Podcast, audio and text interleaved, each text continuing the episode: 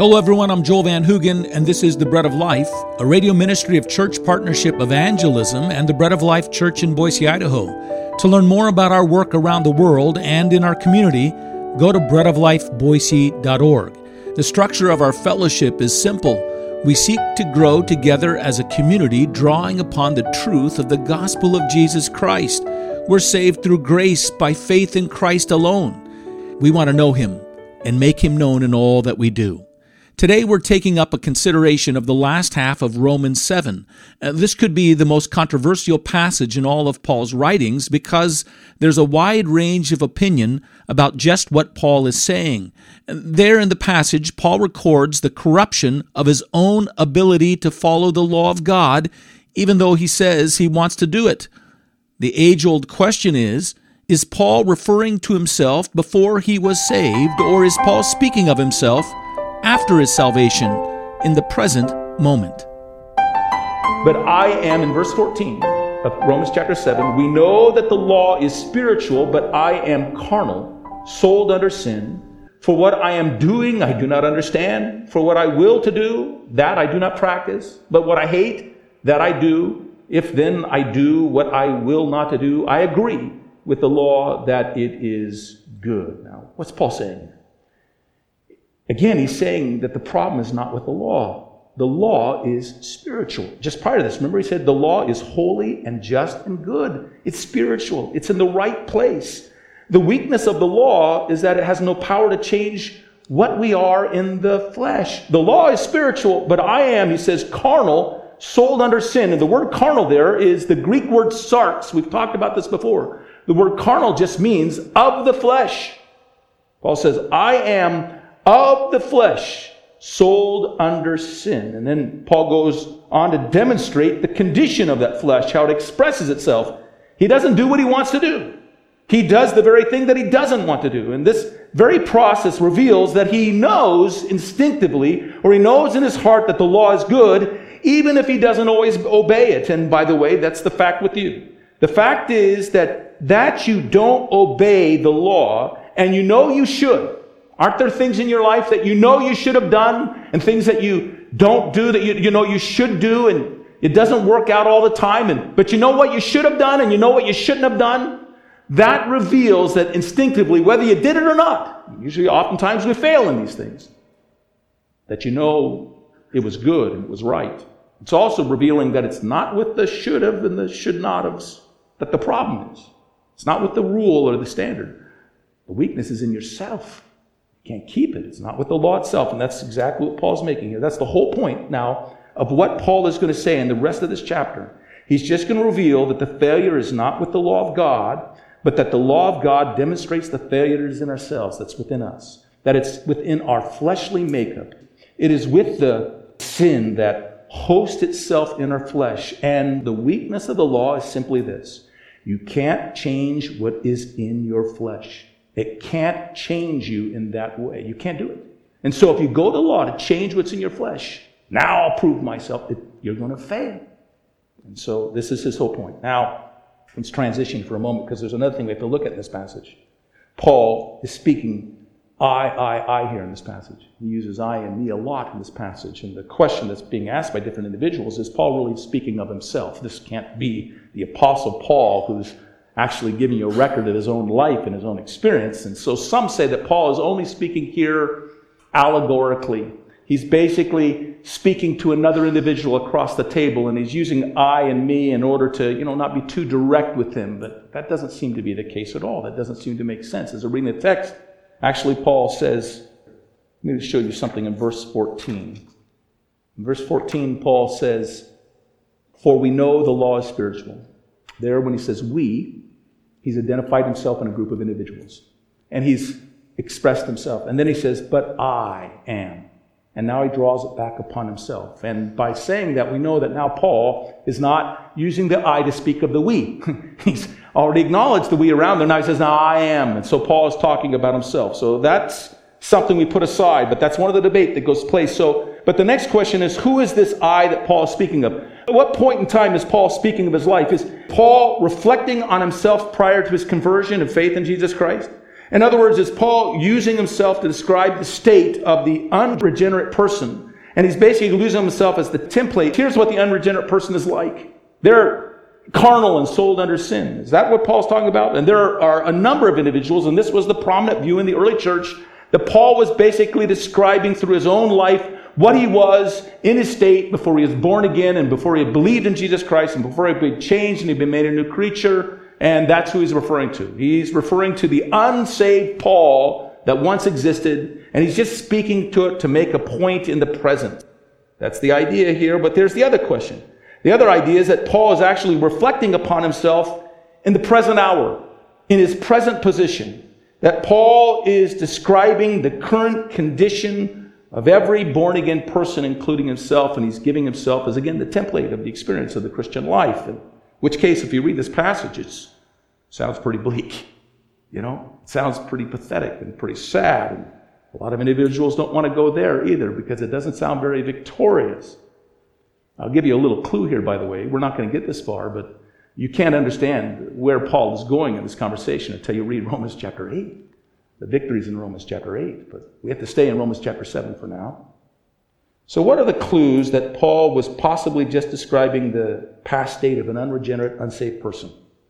Remember in Romans chapter 6:22, Paul declares that the Christian has been set free from slavery to sin and the Christian has, as a result of faith in Jesus Christ, become a slave by the power of God's grace, bound by grace to become a slave of God. He's been freed from being a slave to sin that produced the fruit of unrighteousness in order to become a slave of God that produces within him this ongoing fruit of obedience. And that's Paul's declaration of what a born again person is. And yet, at the same passage now that we've just read, Paul says, I am sold under sin. And the word sold under sin is the terminology of a slave. And he's saying, I'm a slave all over again to sin. That doesn't make sense. That sounds like Paul must be talking about what his life was in light of what he just said in Romans 6. He must be talking about uh, his life before he was born again and before he saved. The next, Paul says this.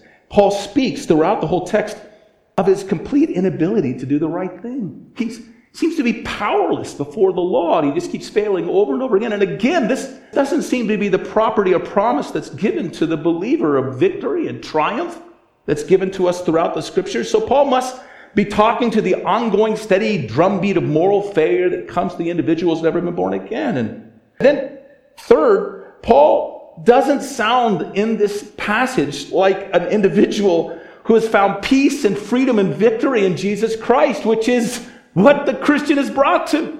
When I receive Him, I receive peace. And when I receive Him, it's with the Son that I'm set free and I have life and I rejoice in it. And what Paul's writing here doesn't sound like the triumph of a victory of a born again man. In fact, he sounds really miserable. He says, I know that is in me, in my flesh, there's nothing good that dwells. How to perform what is good? I don't find it. I can't find it in verse 18. And in verse 24, oh, wretched man that I am will deliver me from this body of death. You take all that under consideration, I conclude that this must be Paul imaginatively voicing the condition of himself before he was saved, before he had been redeemed and born again with the Spirit of God. So let's look back at the text now and say, what's the evidence that Paul is actually speaking as a redeemed or regenerate person? What's the evidence that Paul is speaking as a redeemed or regenerate man, a person who's put their faith in Jesus Christ and has been saved and washed of their sins and has experienced the transforming power of God in their life. I would say this first. Paul perceives the spiritual goodness of God's law. He sees that it's good.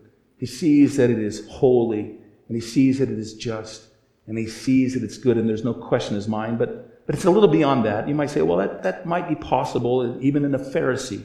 No, the second thing is he wants to fulfill that law. He has a desire to fulfill that law, do what's right. Well, that, that might also be the Pharisee as well, but his desire to fulfill the law, there's a motivating principle in it that's more than just trying to prove that he's a good person. There's a greater motivating principle here than that he wants to measure up to expectations or that he wants to show others what a good man he is. And it's clear in this that his motivation is not that he's trying to gain currency with God. He's not trying to indebt God to him because he's such a good person. No. His motivation is not a superficial desire and it's not a twisted and deformed desire. It's a pure desire. Paul says in verse 22, I delight in the law of God according to the inward man. At the very core of what I am, I long for. At the core of my being, I take pleasure in the law of God. Now, that sounds like a person who's been brought into relationship through a new being and becoming a new creature, brought into relationship with the lawgiver and exalts and delights and celebrates the deep core of his being and the laws of the lawgiver because it binds him in his relationship with him and expresses his relationship with him. When Paul speaks of delighting in his inner man, he's reflecting again on another passage. He'll also say this. He says, with my mind, he says, I serve the law of God. Now, when Paul speaks of the mind, when we think of this mind, we just think about what we're thinking about. We're just thinking about our thought life. But when you read in the New Testament the expression of the mind, it's really speaking to that spiritual entity that you are again as a spiritual being. And Paul is saying, as a new spiritual man, I pursue and seek to fulfill and obey the law of God. In fact, in 1 Corinthians 2.16, it refers to the condition of the born again individual. And there it says that we have the mind of Christ. Our spirit is changed so that the whole interaction of our process of being is driven by Christ in us. Christ own mind and Christ owns heart. So Paul says, I pursue the law of God. I, I, see that it's good. I want to fulfill it, but I, I don't have a twisted desire to earn something from God, and I don't have some superficial desire to impress individuals. I have a deep, abiding desire for my inward man because I delight in the law of God, and with my mind I serve that law, this transformed mind. Fourth, here's another thing.